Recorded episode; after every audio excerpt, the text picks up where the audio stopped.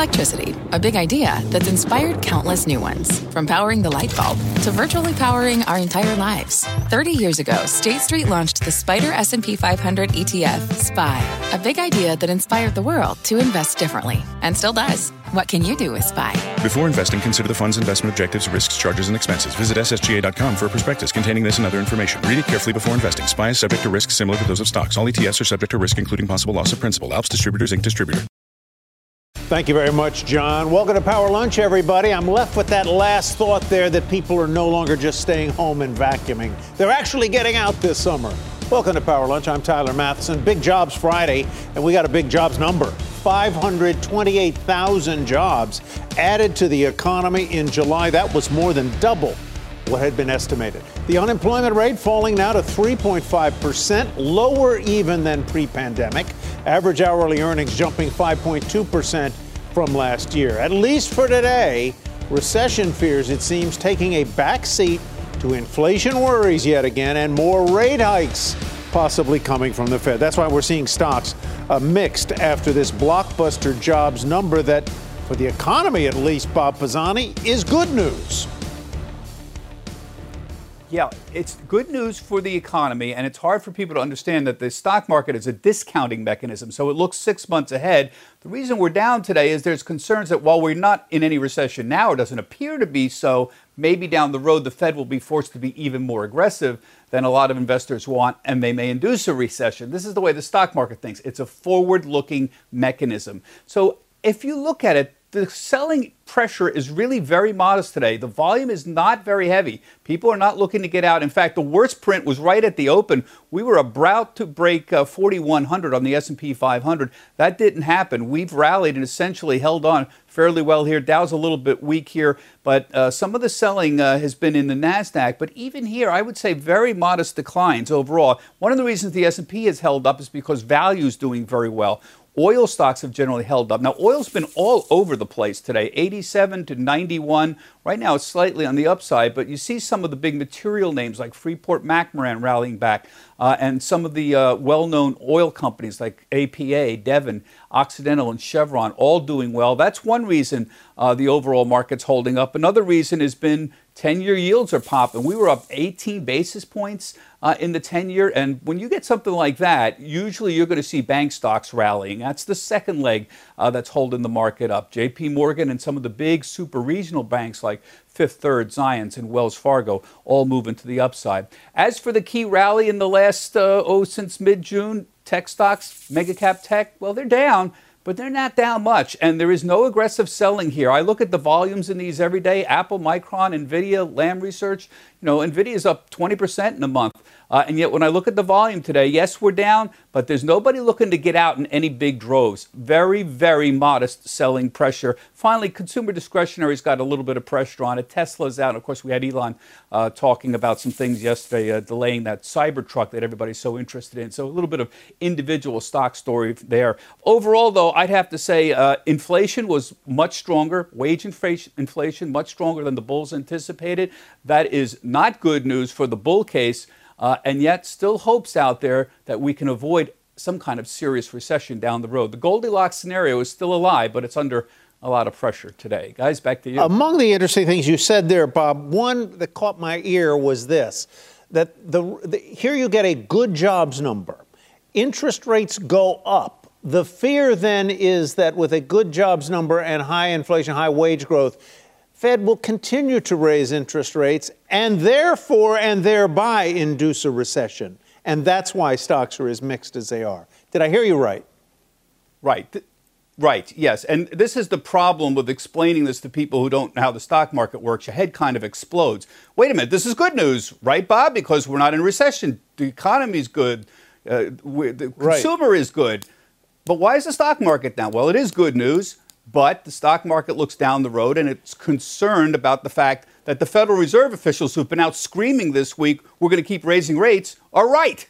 They are going to keep raising rates, and right. they're going to keep raising rates so aggressively. Down the road, they're going to create inflation, infl- uh, uh, recession, and that makes everybody a little bit crazy. We'll call it an inflation. Thank you very much, Bob. Appreciate it, Bob Pisani. We're also seeing a big reaction in the bond market. Yields jumping today after falling uh, to four month lows earlier this week. Rick Santelli in Chicago for us. Uh, Rick, did the bond market guess wrong on this jobs report? And once again, as we end up the week, I always love to ask you, what did we learn this week?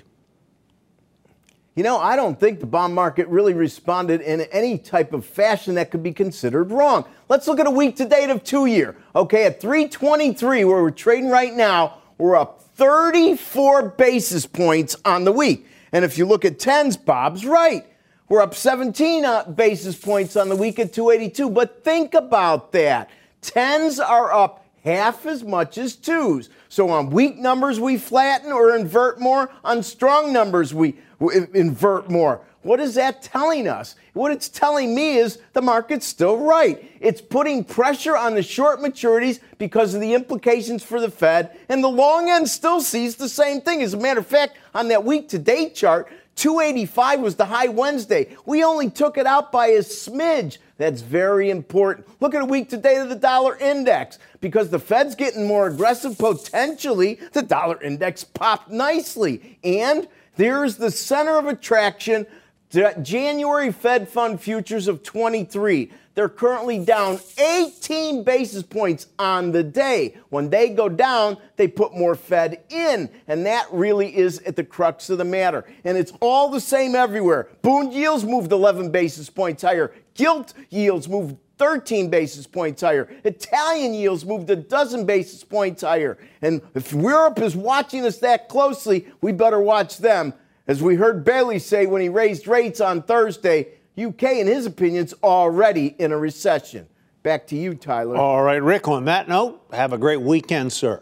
Uh, the latest read on jobs in America adding to the volatility on Wall Street. Investors now, of course, trying to figure out what a stronger than expected labor market means for the Fed's rate tightening. Well, we just sort of teed up that conversation. And now the question how should you invest in these uh, tr- tricky times? Let's bring in Meghan Shue. She's head of investment strategy at Wilmington Trust. Welcome back, Meghan. Good to see you.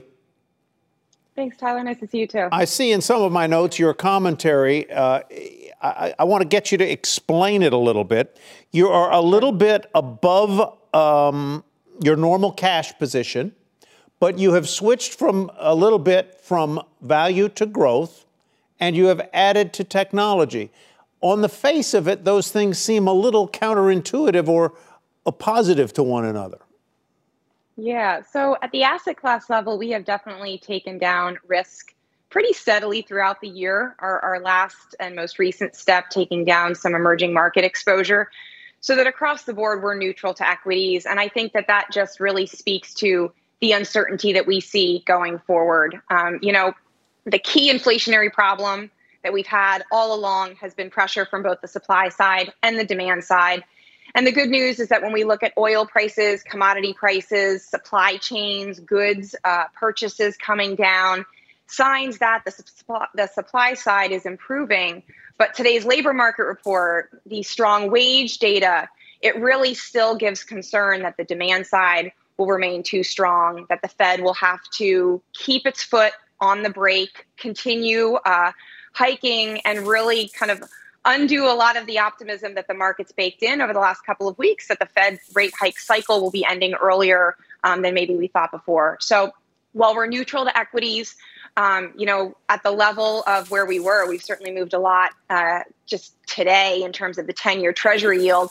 We still see some upside mm-hmm. rate risk, and that's why we're, we're modestly underweight to investment grade fixed income and holding our defensive allocation in cash. But the rotation into growth is really um, a function of three pillars that we look across when we're making factor decisions valuation, momentum, and the economic environment.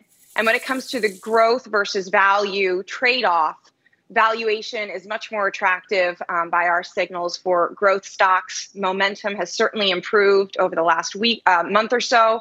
Um, and then when it comes to the economy, I would say best case scenario, we're we're moving towards a below trend growth, mm-hmm. um, or even potentially recessionary scenario. And in that case, looking for companies that are providing their own growth is going to be better than those cyclicals. Educate me a little bit because because folks who are in your business often will use the phrase as you just did. We are neutral on equities. what does that mean in, in, in, in practice, in a practical sense? Yeah, well, the most important thing for an investor and a diversified investor, long term in nature, is really coming up with that strategic asset allocation, which is based off of your risk tolerance. So, whenever we talk about neutral, we're talking about that that long versus that long term strategic asset allocation and an overweight or an underweight or a neutral stance really just speaks to our view of that asset class over a shorter time uh, horizon we use nine to 12 months so um, you know right now we're, we're kind of hugging hugging our strategic benchmark seeing a lot of uncertainty not wanting to wade in and chase this rally but also being respectful of the market and the really strong bounce from a technical perspective. You know, up 11% uh, in just a matter of weeks. And that's, uh, you know, you don't want to totally ignore what the market's telling you. Yeah. So, and in other words, if my comfort point, my normal baseline portfolio is 60% equities and 40% uh, fixed income, let's say a lot of I bonds in there right now, neutral to equities would mean you'd be right on your normal 60%, right? That's right. Yeah. And that strategic asset allocation is still the most important thing for long term investors to get mm-hmm. right. And it really speaks to their risk tolerance, how much tolerance they have for drawdown um, at any given point in time. And then we try to add some alpha, you know, where we can by looking shorter term and trying to anticipate where the market's going. Meghan, always good to see you. Thanks for being with us. Thanks for having me. You bet. Meghan Shue. Wilmington Trust. All right, for more on this jobs report and the economy, let's bring in Marc Morial, former mayor of New Orleans and the president and CEO of the National Urban League. Marc, hey, Ty, welcome. How are you? Very good to see you. I'm gonna I'm gonna walk out here, and I know you can dive down into these numbers with me. We've talked about the headline number; it's very uh, much bigger than people expected. But there are a couple of things I know of particular um, sensitivity to you, and one would be declining labor force participation among black workers. Why is that? Uh, first of all, Ty, I love the Cleveland Browns uh, tie there. I don't know if you've changed your loyalties, uh, but it is sharp. Thank you. Here's sir. the point uh, black workers, like any other worker, can become discouraged. They're in the workforce, they're seeking jobs, uh, and then they drop out and they may go a month or two without putting in a new application for work. Remember, the unemployment numbers measure only those who've sought employment in the last month versus those who've been hired in the last month. Important to understand the statistics here. And it's also crucial to look at this U6 number, which uh, identifies those who are working part time who'd like to work full time.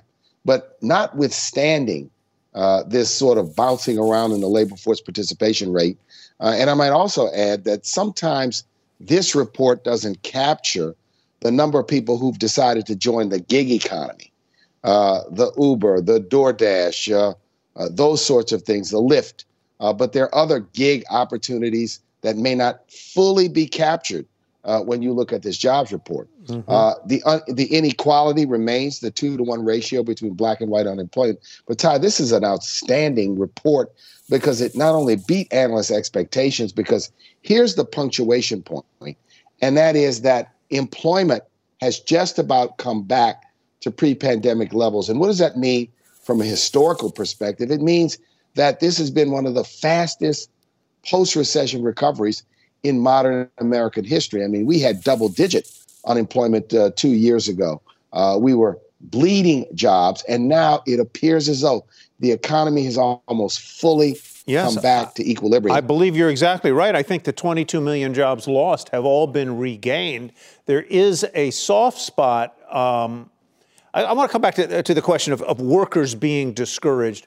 Why mm-hmm. would workers be discouraged or potential workers be discouraged in the face of such a robust job market and rising incomes? Um, I would think they would be discouraged in a shrinking labor market where incomes were falling and layoffs were high, and that's not happening. Well, I think it's also important to note that the decline in the labor force participation rate, while there is not necessarily significant, and we may see this number bounce. We may see this number bounce around uh, over the next several months as uh, optimism is restored to the economy and the prospect for job creation becomes stronger. But sometimes you have skills mismatches.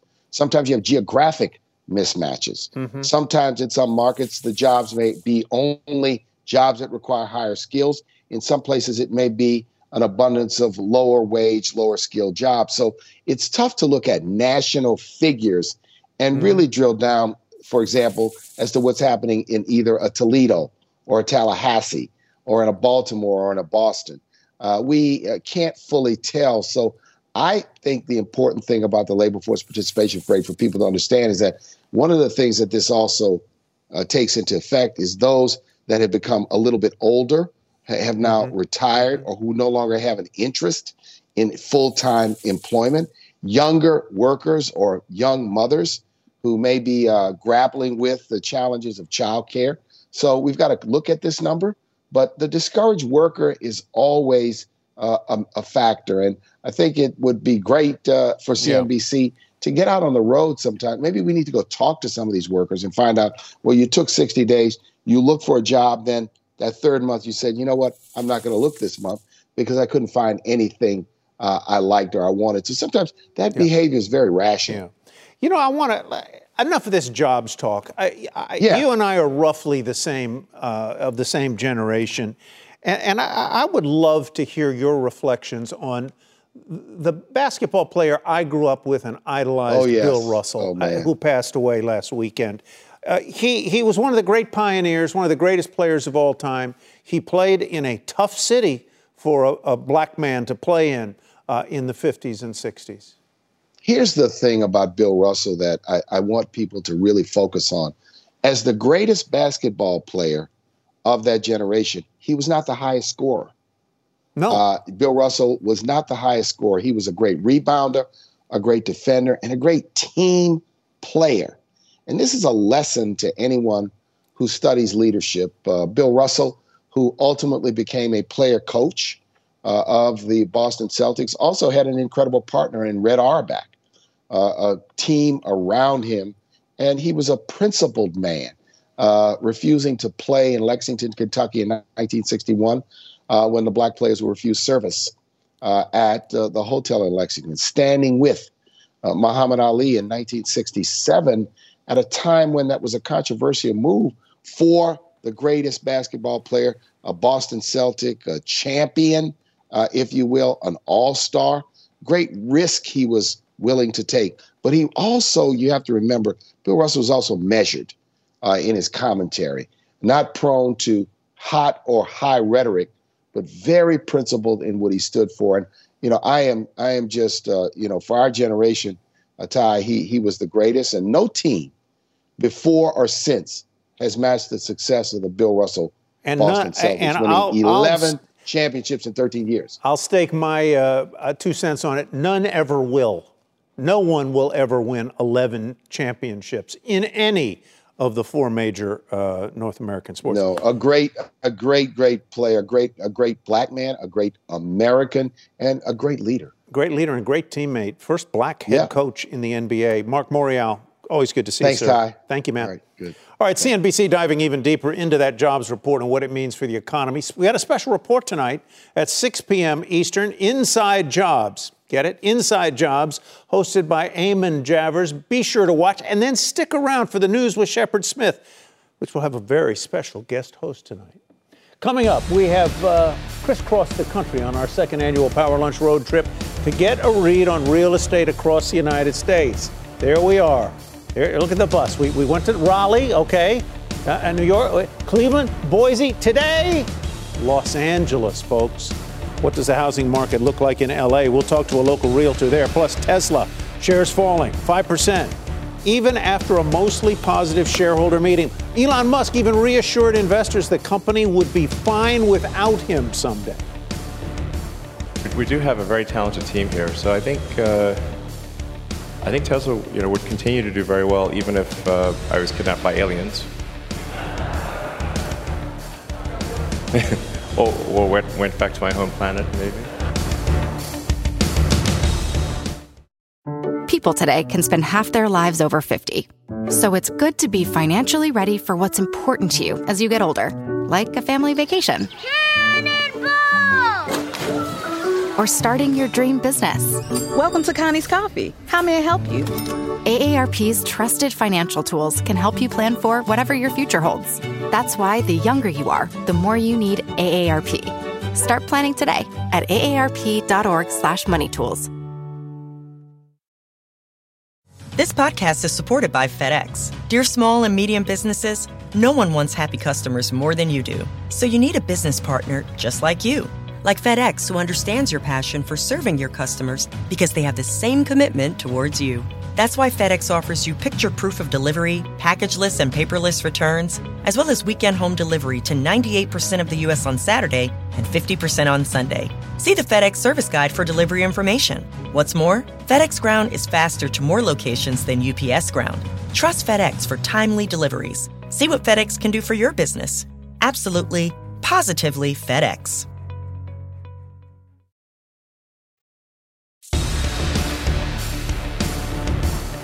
All right, let's take a quick look at the uh, markets right now. The Dow Industrial is fundamentally flat, uh, up 10 points. The S&P sort of ditto, a third of a percent, and Nasdaq uh, down 94 points now at 12,625. That's three quarters of a percent lower. So a rare flattish day for stocks as we round out the first week of August.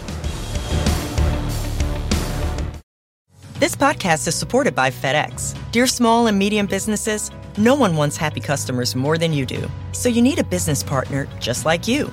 Like FedEx, who understands your passion for serving your customers because they have the same commitment towards you. That's why FedEx offers you picture proof of delivery, packageless and paperless returns, as well as weekend home delivery to 98% of the U.S. on Saturday and 50% on Sunday. See the FedEx service guide for delivery information. What's more, FedEx Ground is faster to more locations than UPS Ground.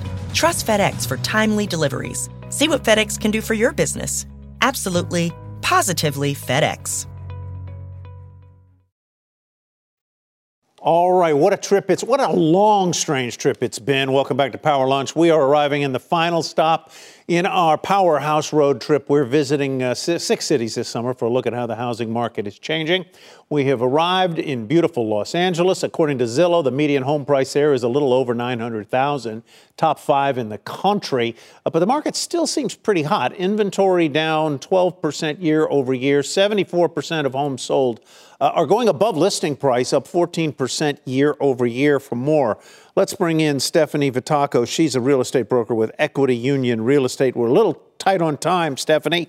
Uh, you say, or my notes say you say, that you think the market out there sort of peaked in March ish.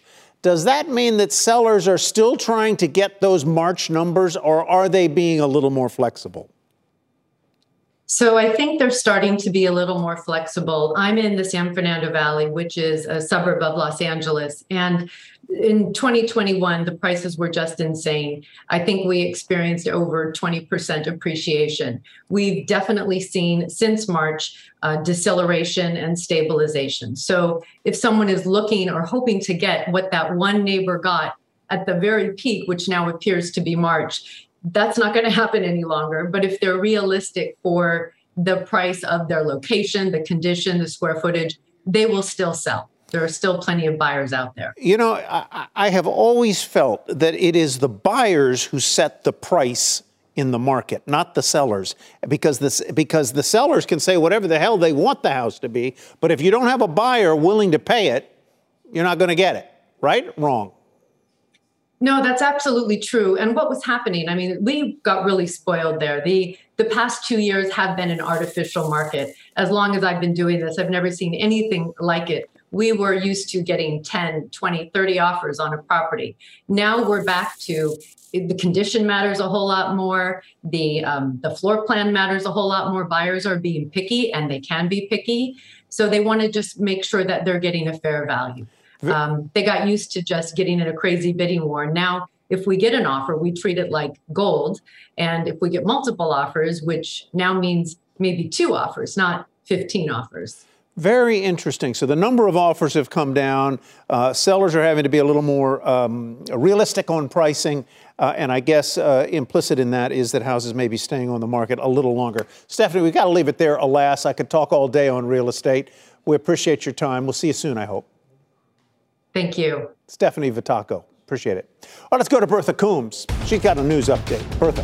Hey, good afternoon, Tyler. Here's the update for this hour. At a bill signing today, President Biden took the opportunity to tout July's strong employment report. He also spoke about the importance of passing the budget reconciliation package that's set for a vote tomorrow in the Senate. I know people will hear today's extraordinary jobs report and say they don't see it, they don't feel it in their own lives. In short, this bill is a game changer for working families and our economy. I look forward to the Senate taking up this legislation and passing it as soon as possible.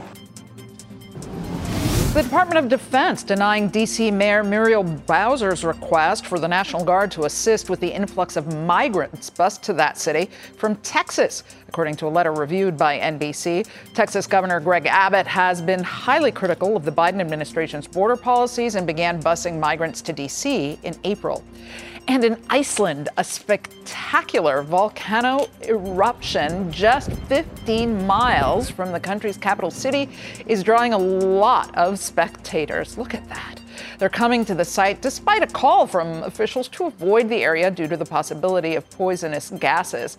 But I gotta say, Tyler, that just makes me think man, I really got to book a trip to Iceland one of these days. I was just going to say, I think I have uh, two friends who are there now. They were coming back from uh, Ireland. They're going to stop in Iceland. What a time to be there. I want to go there. Everybody says it's just a spectacular yeah. place to visit. Bertha, have a great weekend. You too. All right, see ya. Ahead on Power Lunch, Tesla holding its annual shareholder meeting, paving the way for a big stock split. We'll discuss the uh, biggest takeaways from that. Plus, speaking of shareholders, nearly 400 companies have been targeted by shareholder activists so far this year. So, why are we seeing this ramp up? We'll discuss all of that and more when Power Lunch comes right back to you.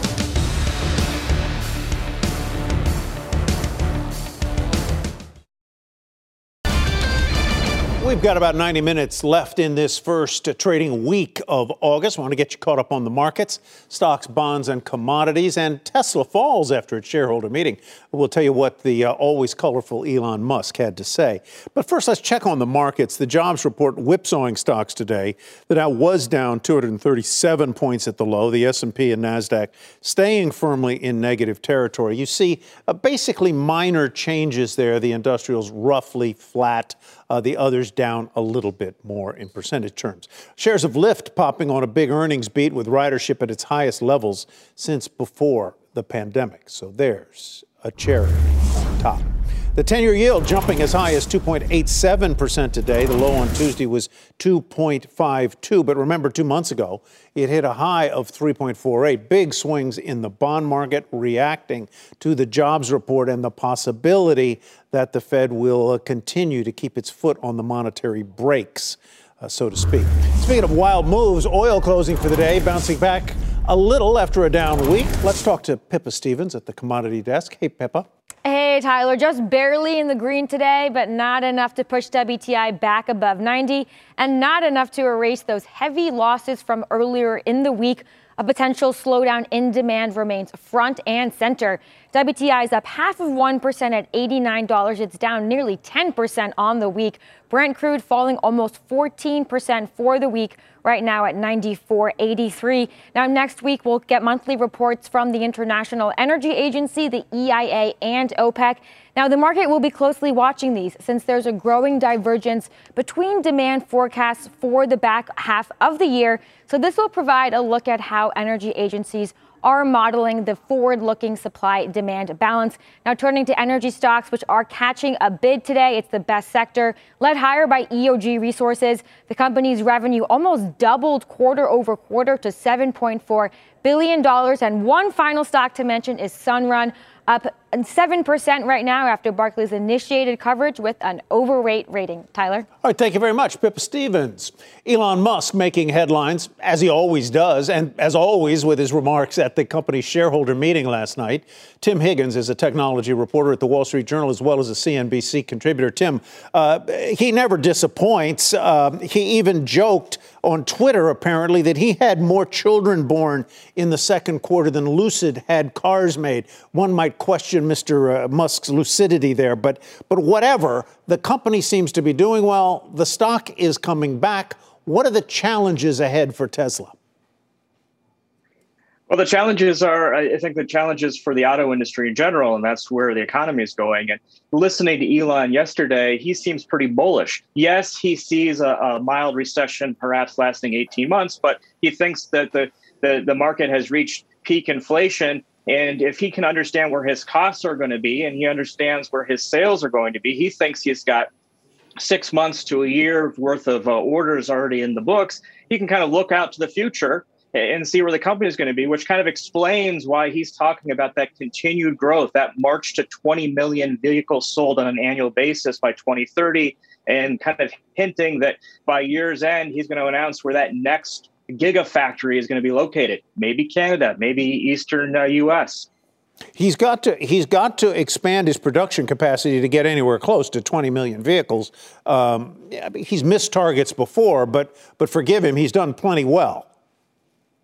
Yeah, absolutely. I mean, the the factory in California outside of San Francisco is really uh, you know, brim full of uh, production at this point. It's really hard to imagine getting more there. They've got the factories in Germany and Texas that they really need to start ramping up. That has been burning cash, as he has said uh, earlier this year. And, you know, really one of those things we saw Tesla kind of early on, one of the first companies to say they were concerned about with the macroeconomics, cutting uh, the workforce, uh, and kind of doubling down on trying to ensure they were going to have supply of those important battery cells that those electric cars need. Right. Let's talk about the stock split. Uh, we understand uh, from basic math that it means nothing in the short run in terms of the company's valuation. The, the company is worth what the company is worth, no matter how many stock shares are out there. But in the longer run, what does it mean to that company and to investors generally, the split? Well, it should help uh, retail investors. At least the argument is that it would help retail investors get into that stock. Of course, Tesla has benefited from that fever, that kind of excitement among small, uh, small-time investors over the last few years, buying into the vision that Elon Musk is selling about the future of the car and the future of uh, solar panels and all these things. Yeah, you know, and also with the stock split, you tend to see a run up in the stock. So you know, the investors are expecting, uh, you know, some some movement there, and also there's, you know, market rumors about the idea that maybe their junk bond status is going to be shed and they're going to get investment grade, and that would help them uh, in the investment community as well. So it's one of those uh, kind of another point, pivot point for the stock and for the company is they get kind of move from being that teenager out there trying to prove themselves mm-hmm. into becoming more of an adult company. Tim, always great to see you. Always clearly put. We appreciate it. Tim Higgins. Thank, thank you. Up next, many claim Russia is the leader in. When Russia invaded Ukraine in February, the U.S. and the world vowed to hit back at Russia through financial means to cripple its economy. Now, Russia would like you to believe its economy is doing just fine, but a new study from Yale contradicts those claims. Our next guest, along with a team of his fellow Yale experts, debunked some of the myths about the effects of sanctions uh, on that Russian economy. Let's bring in Yale School of Management's Jeffrey Sonnenfeld. Uh, Jeff, good to see you. You have nine myths good here. This uh, study boils up to, to boils down to this. Russia is in trouble, on the verge potentially of imploding. Let's take, you have nine myths. I want to bear down on three of them. Let's start with this one. Russia is making up for lost Western business and imports by replacing them with imports with, from Asia. Why is that a myth and untrue? know, Putin's trying to pretend that they can, you know, pivot east for for energy sales, which of course is not true, and he's trying to pretend that all the companies that left, this historic 1,200 companies, multinational companies that left, aren't hurting them because they can substitute the imports from China. Will not only have their imports uh, into Russia, as we've seen, plummeted by more than 50%, but in fact, taking a look at China's own data, they have their customs data as public and it's pretty reliable.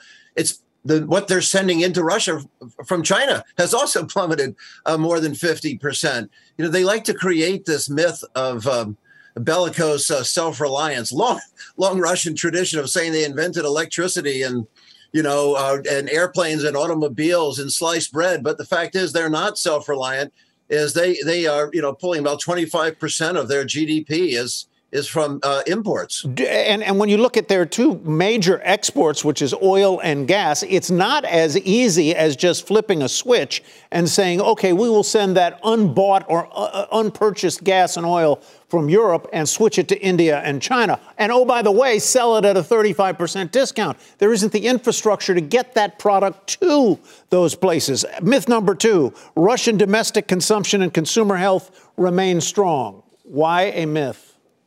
It, that's also a myth, uh, is that we're, we're seeing that just what are people buying? There are malls everywhere. We have photographs. We have actually people on the ground in Russia and, and elsewhere, in Moscow and elsewhere, uh, that the stores are shuttered, malls are closed. Uh, of course, largely the the uh, Western businesses that left, which is uh, twelve percent, if you believe Russia's numbers, merely twelve percent of the workforce, which is five million people, right there. But we know that even taking their numbers, the indirect employment there is about three times that. So we're looking about 40% of the people out of work. The uh, mayor of Moscow, I don't know how he's doing these days, but back in April, he admitted he, even by then, he had hundreds of thousands of people unemployed out on the streets. So there's there's massive unemployment. You look at sales of critical areas such as um, oh, uh, you know, uh, parts that they need for Apple supplies or industrial equipment. They can't get. They can't get this. Yeah. Let's look at let's look at the final myth, and then we'll talk. We'll wrap it up. Putin says he's running a budget surplus thanks to high energy prices. True or false?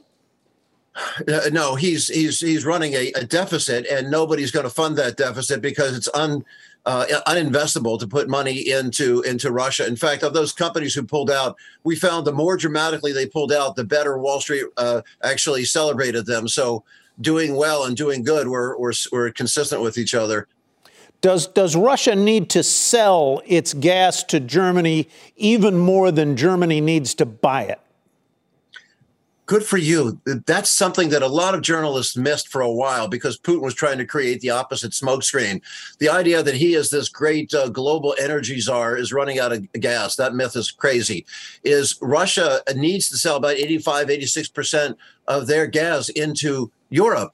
Uh, but in fact, Europe only needed at most 43% of their gas. And now the U.S. supplies more gas uh, to to Europe than than Russia did at its peak, and and Norway substituting, and uh, as as they now develop uh, the uh, process to transfer uh, liquid gas back into uh, gasified energy, is they're going to be able to take a lot from Algeria and other places in the world. So this won't be a problem. And this is going to be done by the end of this calendar year. So yeah, Russia Russia is very dependent. They're like a vassal uh, state in a uh, in a feudal system and a in a mercantile system. Finally and is- finally and quickly, they Putin loves to brag about the strength of the ruble. True or just a bunch of fertilizer? that's, you know that's fertilizer is one of their key products. Is uh, no it's it's ridiculous. It's it's not an open traded currency. It, you can't sell uh, your rubles uh, your, for dollars or anything. So yep. it's it's a set price it's closed and and in fact uh, it there, there there there's no there is actually no volume of trading in rubles all right Jeff we got to leave it there. Thanks very much for being with us today. Always good to see you sir. Thank you. Thank you Still to come, three stock lunch running through the biggest movers of the day. We will be right back.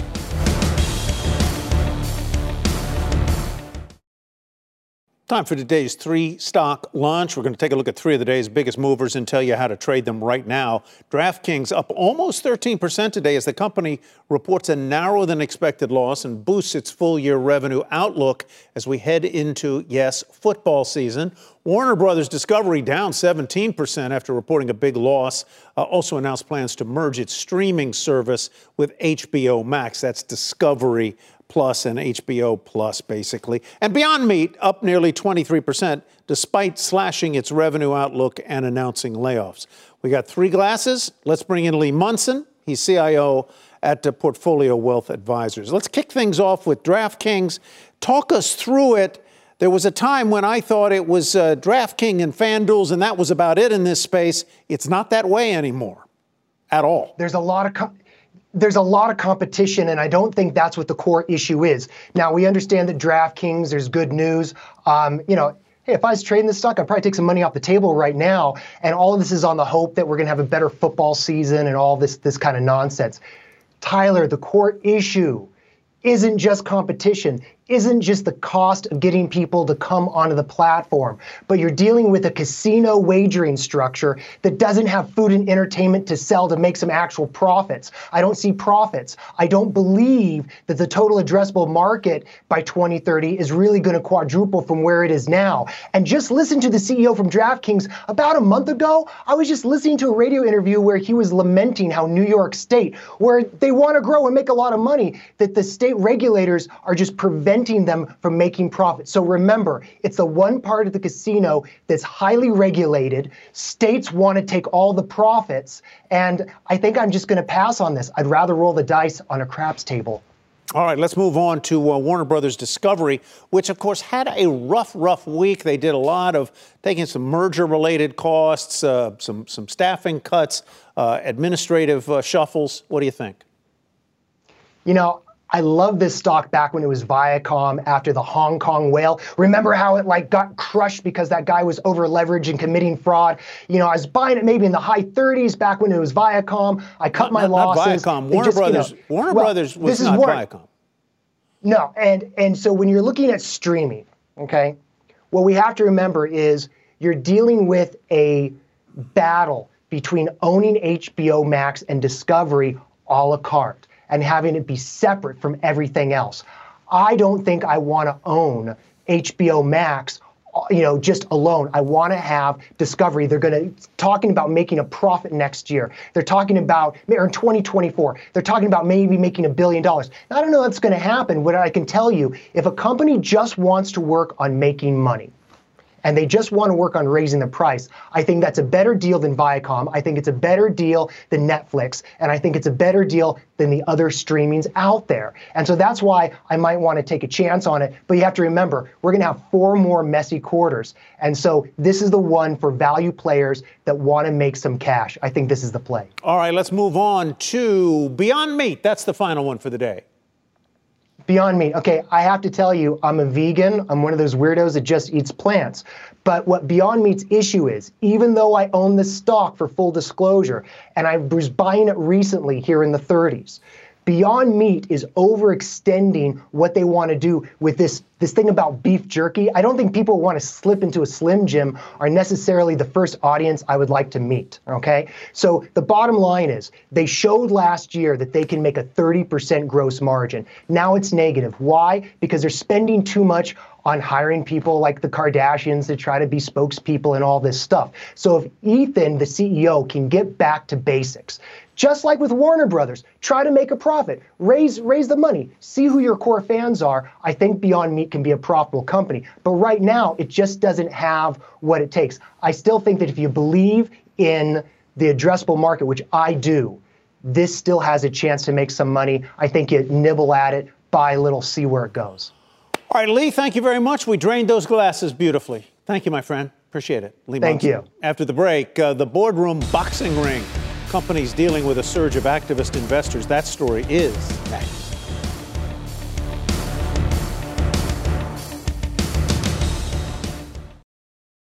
Shares of Pinterest and PayPal both up double digits this week following their earnings reports, but both stocks are still down more than 65% from their recent highs. They have one more thing in common activist investor Elliott Management taking stakes in both companies. Leslie Picker joins us now with a look at why shareholder activism seems to be picking up lately. This isn't the only place either, is it, Leslie? It is certainly not, Tyler. Activism saw a slight uptick in the first half of the year, but still well off the highs of the pre pandemic era. 390 companies were targeted, about 7% above the first six months of 2021, according to Insightia, which tracks activist activity. The second half of the year appears to be ripe with activity as well. As you mentioned, Elliott confirming stakes in Pinterest and PayPal this week alone, and the ecosystem is buzzing with bankers and advisors to companies and activists alike telling me that they're expecting an unprecedented second half. I think we're already setting ourselves up for a good year. But if it continues at this pace, it's likely to be a record year for activism. And I predict that unless there's some major event on the back end of the year, notably something macro, something that you know disrupts the markets, there should be a pretty significant amount of activity in the back end of the year. Markets are a key driver here, of course, with valuations stabilizing in recent weeks and for many companies at lower levels. That's especially true of kind of that growthy tech area.